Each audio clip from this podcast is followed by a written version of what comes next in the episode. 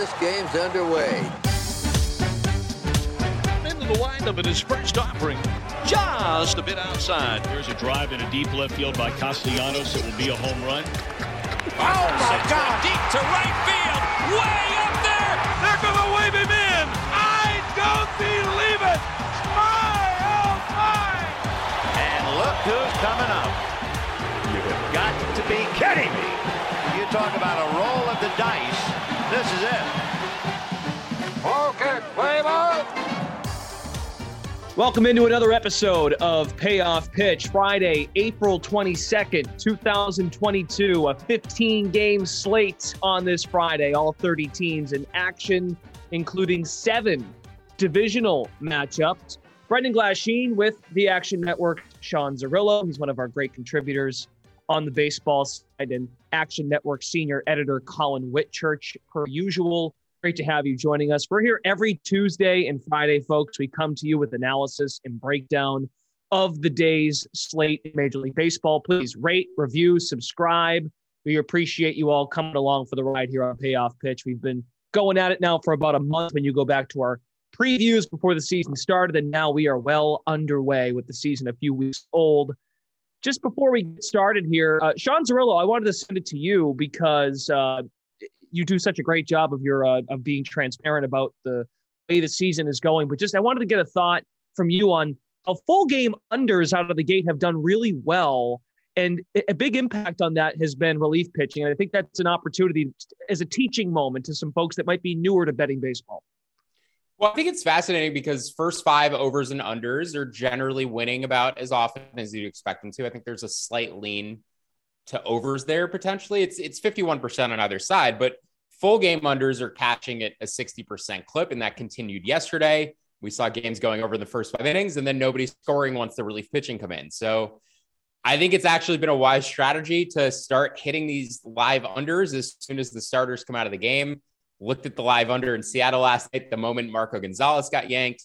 Took it last night in Chicago, the moment the starters came out there, and Wil Crowe put in some excellent fireman work for the Pirates. So as long as you see some fresh relievers in these bullpens, it just seems like hitters aren't doing well at adjusting the first time they see pitchers very well at all.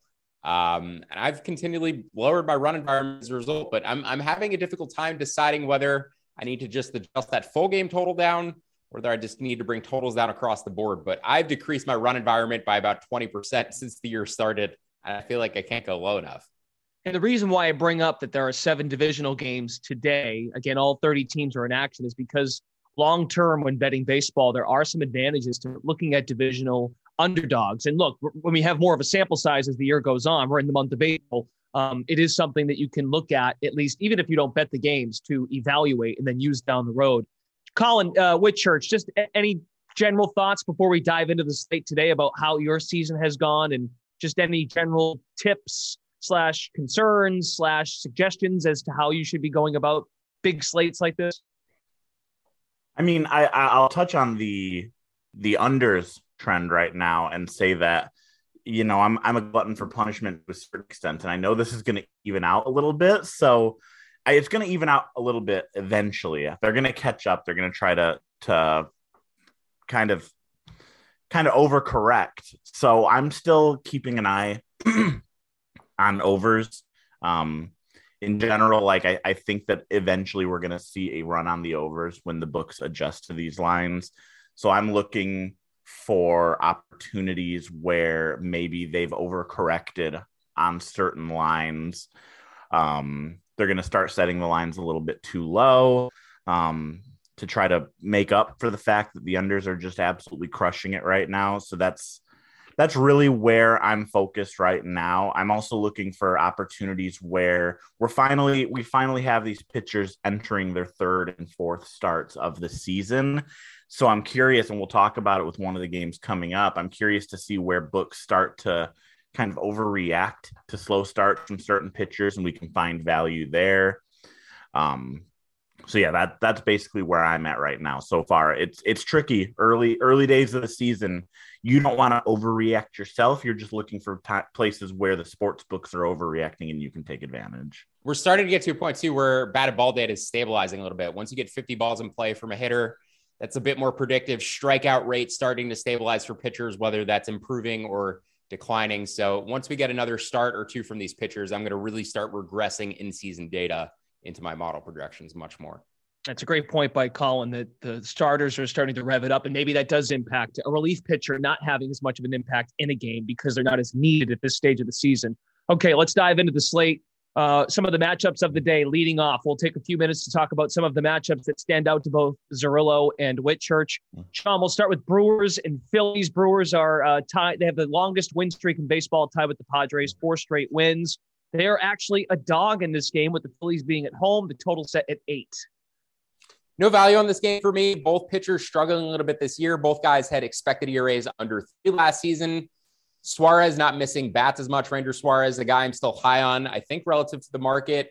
Freddie Peralta's walk rate up about 6%, hitting the zone 10% less often. He had some command issues at the end of last year, too. So it's a bit concerning because he was a long shot Cy Young bet for me coming into the year. He doesn't look right, didn't look right at the end of last year. So I'm not sure if Collin has a bet on this game, but it's a pass for me this is probably one of my favorite bets of the day. I actually love the under here. It and this falls right in line with what we were just talking about. I think if we saw this matchup in the first half of the first week of the season, Freddie Peralta against Ranger Suarez, we'd see the total a little bit lower. It actually opened at eight and a half last night. I grabbed some of that. Love me some eight and a half. I would still take it at eight and I would take the first five innings under four and a half. I think this is a perfect buy low opportunity on both Suarez and Peralta. Like you said, they've both looked really bad so far this season. I'm a little bit more worried about Suarez. They kept his pitch count low, understandably, his first two starts, but he also only had eight combined swinging strikes in those first two starts. Peralta, I'm more convinced, is going to put it together. I really like to look at swinging strikes. Mm-hmm. I really like to look at swinging strikes when it comes to starting pitchers, even if they're running into a little bit of trouble, especially established starters like Peralta. He had 14 swinging strikes, um, or I'm sorry, 11 swinging strikes in his first start against the Cubs. He had 13 in his second start against the Cardinals. That was just an 88 and 77 pitches, respectively. He's still missing bats at an above average clip. He just needs to find his command of the zone a little bit better he, he only gave up one home run total in those two starts. So I think he's going to be totally fine. I think that we get a little bit of regression to the mean Suarez. And I think that we would see this total at seven and a half if this were happening in the first week of the season. I'm buying both of these pitchers in a low spot of their seasons under eight and under eight full game, under four and a half first five innings. I like them both. Total has gone under in four of the last five games for the Brewers. They are coming off a sweep of the Pirates, so that that that is worth bringing up. They are the Pirates, but uh, it's perhaps a, a confidence booster for that that pitching staff going into this series with the Phillies. Uh, let's go to Red Sox Rays. This is kind of what I was talking about earlier. You got a situation where it's a divisional matchup. Red Sox are on the road. They're a dog coming off a, a loss, a series loss to the Blue Jays. Rays are minus 155 on the money line. This totals at eight. Collin, we can lead off with you here on this game, Wacha v. Kluber. Yeah, I actually like the first five under here as well. Corey Kluber is healthy for the first time in a couple years, and he is a perfect kind of guy who can get through an order two times now unscathed. We saw it last week against the White Sox. Um, he's as as long as he's healthy, he's pounding the strike zone. I think that he's really tough for hitters to square up, and the Rays are very smart about limiting their pitchers' ex- overexposure to lineups to see him multiple times. Michael Wacha, I quite frankly, I, I think stinks, and he's the one guy who I worry about when it comes to hitting this first five under. It's four and a half, by the way. I don't know if I said that, but I, I am very confident in Kluber's ability to shut the Red Sox lineup down at least the first two times through the order. And so under four and a half is probably my favorite play here. I don't know what you think about this one, Zerillo. This is my favorite under today. Love anytime you can get an under eight and a half in Tampa. Now, this total's come down to eight. I got eight and a half last night. But just looking back since the beginning of our Action Labs database, the beginning of Tropicana Fields, if you can get an under eight and a half or higher, so eight and a half, nine, nine and a half, those are a bit more rare at the Trop, but the Trop is an under park since the Trop opened. Unders eight and a half or higher, cash at a 54.5% clip, 5.4% return on investment. If you just bet every single one of those, you'd be up more than $3,000. So anytime I see that under eight and a half, the trop, it immediately is going to trigger in my mind. I projected this at 7.4. Like that full game under. I'd still take eight, flat eight, minus 110. And I like the first five under as well. I'd probably bet that up to minus 125. These guys are not who they were a few years ago. I love the fact that Michael Wacha's in Boston. I love the fact that all these massholes get to scream out Waka if he's doing bad. So, yeah, give me the under. I, we, I feel we like also got to root been, for That might have been directed at me, perhaps, but we also need to root for Waka to have a little bit more of this uh, unfettered success for a couple more starts because he will be very fade worthy through two starts with a 0.96 ERA right now, despite five walks. Um, yeah, he's definitely gonna. It's he's a regression candidate, and I, I hope that he he keeps running into luck for at least a couple more weeks because then we can fade the hell out of him later. Agreed. Yep. Yeah, the over between these two teams is hit in five of the last seven, but that factors in Fenway Park as opposed to the Trop. And there's something about Kluber when he pitches against the Red Sox, more so the last two. Kluber was actually interested in going to Boston. The Red Sox didn't bite you know, Chaim Bloom has got his ways. Um, but uh, Tampa got him, and yeah, I think uh, I think Whitchurch is right. Kluber's pitched pretty well. They're at the Trop, and uh, the Red Sox they're not scoring. They're not really uh, they're not hitting the baseball here lately. Let's go to another matchup. The Red Sox just fell to the Blue Jays, and they're taking on the Astros. It should be a good one. This could be a potential AL- ALCS matchup here. Blue Jays, Astros, Astros significant favorites, and this total set an eight and a half zero. So projected the Blue Jays at plus 140 here in Houston. This is exactly the type of spot where I like to bet good teams against other good teams who have their ace on the mound. It's a spot where I've targeted. We just talked about the Rays, but the Rays the past couple years against Gerrit Cole and Chris Sale. I love betting good teams at big plus numbers. Projected this line closer to plus 140. Verlander's been great through his first couple starts this year. Expected ERA last year and this year in a limited sample around 2.5 even factoring that in, I still show value on the Blue Jays here. So give me Toronto down to about plus 150. Collin Whitchurch, your read on this game. It's a it's a great matchup, and uh, as you know, Sean mentioned, uh, an ace on the mound for the Astros and Justin Verlander. I'm going to agree with Zerillo here. I'm actually a big Ross Stripling fan. I I think some Dodgers fans might might shudder at that a little bit. He's he was kind of inconsistent there for a couple of years. He doesn't miss a lot of bats, but this is kind of the pitcher Ross Stripling is. He's three games and one start. He, his peripherals have already kind of matched up with his ERA. That's what he's been throughout his entire career. He's been exactly the pitcher that his ERA says he is. If you look at his ERA versus his xERA or his FIP, and they're always right in line with each other. And I, okay, so maybe he's not going to be a three ERA for the entire season, but he's going to be a guy who limits hard contact who doesn't miss bats, doesn't walk many batters. He walked a couple uh, more than expected so far this season. But I think that this is a very good opportunity to buy on the Blue Jays with Justin Verlander looking as good as he has so far this season. Anytime you can get a team that's arguably the World Series favorite at plus 140 or so, you've got to take it. So I'm all over the Blue Jays today. Yeah, I think this is a spot too where you, you kind of it's again very early in the season. So this sounds strong, but it's like, all right, are the Blue Jays are they up for it? Right, big spot, a team that's been there before. Did come on and set set the tone for the weekend, and this is kind of it. Kind of fits the narrative of are they going to be around for, for the long haul? And not to say tonight matters, but they could, and that's what that number indicates. Uh, they're not. Folks aren't necessarily sure if uh, they're in for it against a, against a marquee pitcher in a big spot. Uh, should be a good series. Looking for that. Um, some other games you want to hit on here uh, before we get to best bets? Yeah, say my best bets for the end, I guess, or the, the best bet for the end. Uh, Collin and I, I believe, are both on the Orioles today against the Angels. I made this line closer to plus 145. I think this is almost a must bet. Two bad pitchers, two bad bullpens. Reid Detmers has some upside long term. Not sure if Bruce Zimmerman is quite at that level, but I'm also on the overs here as well. First five over four and a half, full game over eight and a half. Projected those closer to 9.3 for the full game. So I like the overs there. I like the Orioles there. The Diamondbacks against the Mets. I know gross. I actually projected the Diamondbacks as a favorite here at home, which is shocking to me. But Zac Gallen, a much better pitcher in my eyes than David Peterson. Give the Diamondbacks slightly better splits against lefties than I do against righties. So Arizona first five innings, I made that line closer to minus 116. I like that bet quite a bit. And then the last one would be the Padres at home against the Dodgers. I believe this line has come down, but the Padres were clearly the side based on the line last night. Julio Urias velocity down a little bit. this year, a couple miles an hour. So the Padres, I made that line closer to plus 140. I liked it at plus 150, but I think the value's gone now. As Sean said early in the season, if you see anything on the Action app that has him going against the D-backs, it is uh, it's not right. Um, he, he, would never he would never go against Arizona. Yeah, I entered the wrong bet if that happened. That's hey Zerillo, sure. what do you think about um? I, I, I can make a couple points on the on the games you mentioned here.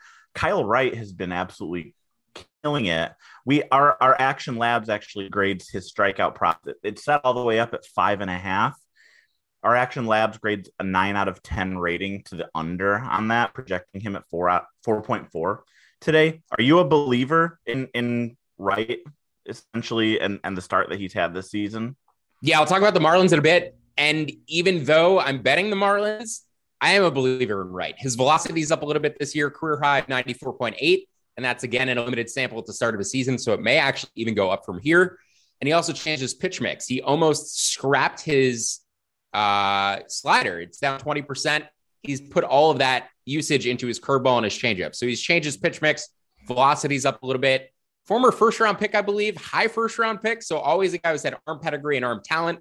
And it seems like it's finally come together. But I had to lower my priors on him from coming into the year, what I think he is now, just to get the line where I have it, and I still show value on the Marlins. Yeah, fifth fifth overall. He's, a Vandy boy too, one of the many Vandy pitchers. I, yeah, that that that strikeout total stuck out to me from that game. Um, yeah, I don't think I'd play that under. I, I, think he's definitely made significant improvements. Yeah, I, I, I will put a, a, couple notes on the games you mentioned: Orioles, Angels. I'm all over the the O's and the over there as well. Orioles games have been flying under, probably even more to more uh, extreme of a degree than than the rest of the league combined. But I'm generally going to bet the Orioles when they're facing a lefty, particularly a below average lefty. I like Reid Detmers' future prospect overall, but he's not an above average pitcher in the majors yet. So, you know, plug my nose and bet the Orioles at anytime they're in a spot like this. Love Zac Gallen at home against the Mets. I'm with you there. And and Dodgers Padres. I'm actually looking at the first five under four and a half there again. I think that we can buy low again on Urias's uh early struggles. And and Nick Martinez, a lot of these teams haven't seen him. He's pitching in Japan the last couple of years. I really like to buy on pitchers with the unfamiliarity the first time or two through the order. So I think, you know, the, the Dodgers offense is obviously the Dodgers offense, but Martinez first time or two through the order should be able to hold them down. I need to mention with the Angels too, Trout still questionable. I don't think he's going to play tonight. It's apparently he's still undergoing tests. Even if he does, he's not going to be 100%, still wearing a pad on his hand doesn't lend itself to the over, but I actually like the over without him. Certainly helps the Orioles if he's not playing. Total set at eight and a half for Orioles Angels. And the Orioles, the most runs they've allowed in a game this year is eight. They've actually kind of like weirdly stayed in their games so far. But to Collin's point, the, the under has been they, they haven't scored more than five runs and they're four wins. So uh, yeah, the Orioles are they're hanging around. They're making it uh, competitive, which is which is good for them. And yes, looking forward to Dodgers Padres. That is the first series of the season between those two teams. That was the hype of last year, if you guys recall. The uh, beginning of the season last year, they played six games out of the gate in April, and folks were thinking like this might be the uh, the marquee matchup to watch as the season unfolds. But then, of course, we found out with uh, the Tatis injury, the Padres just kind of kind of skidded down, and the, and the Giants were there to stay. Let's go to cleaning up our best bets. Sean Zerillo is going to give out two plays, and Collin's only going to give out one. So go ahead, Sean. You can get started, yeah. please. Going to take the Diamondbacks first five as my first bet. They're still a minus 102 at FanDuel. You could bet that up to minus 107, have them projected closer to minus 115. But my favorite bet on the board today, I actually bet twice. I bet the Marlins first five money line, and I also bet the Marlins first five spread plus half a run at minus 120. They're still plus 120 on the money line at DraftKings. I made them minus 105. And if this was opening day, I would have the line closer to minus 115 or minus 120. As I said, I've just had to lower my priors on Kyle Wright. But even with that, I still show significant value on the Marlins. Rogers, a little bit of a struggle to start the year. So I think that's why we're getting some value on the fish. Collin Whitchurch, best bet for Friday, April 22nd. I'll actually give you two today because that's how much I love the Brewers Phillies under. Brewers Phillies full game under eight is my favorite bet of the day for everything that I mentioned earlier, buying low on the struggles of Peralta and Suarez. I think they've done back on track to a certain extent today. And then also the first five innings under four and a half. I like that probably just as much, but you're paying a little bit extra juice to get the under four and a half at most sports books. That's the reason I don't like quite as much as the full game total. But Brewers, Phillies, under eight, first five innings, under four and a half best bets of the day. Excellent. That a boy, Collin. I peer pressured you into two. Very good. Uh, that's going to do it for this episode of Payoff Pitch. Best of luck, everybody. We're here every Tuesday and Friday, so we'll catch you next Tuesday to break down the baseball slate for Sean Zerillo, Collin Whitchurch, Brendan Glasheen. We'll catch you next time. Best of luck today. Look at his crowd on its feet. What a tribute. No one wants to leave.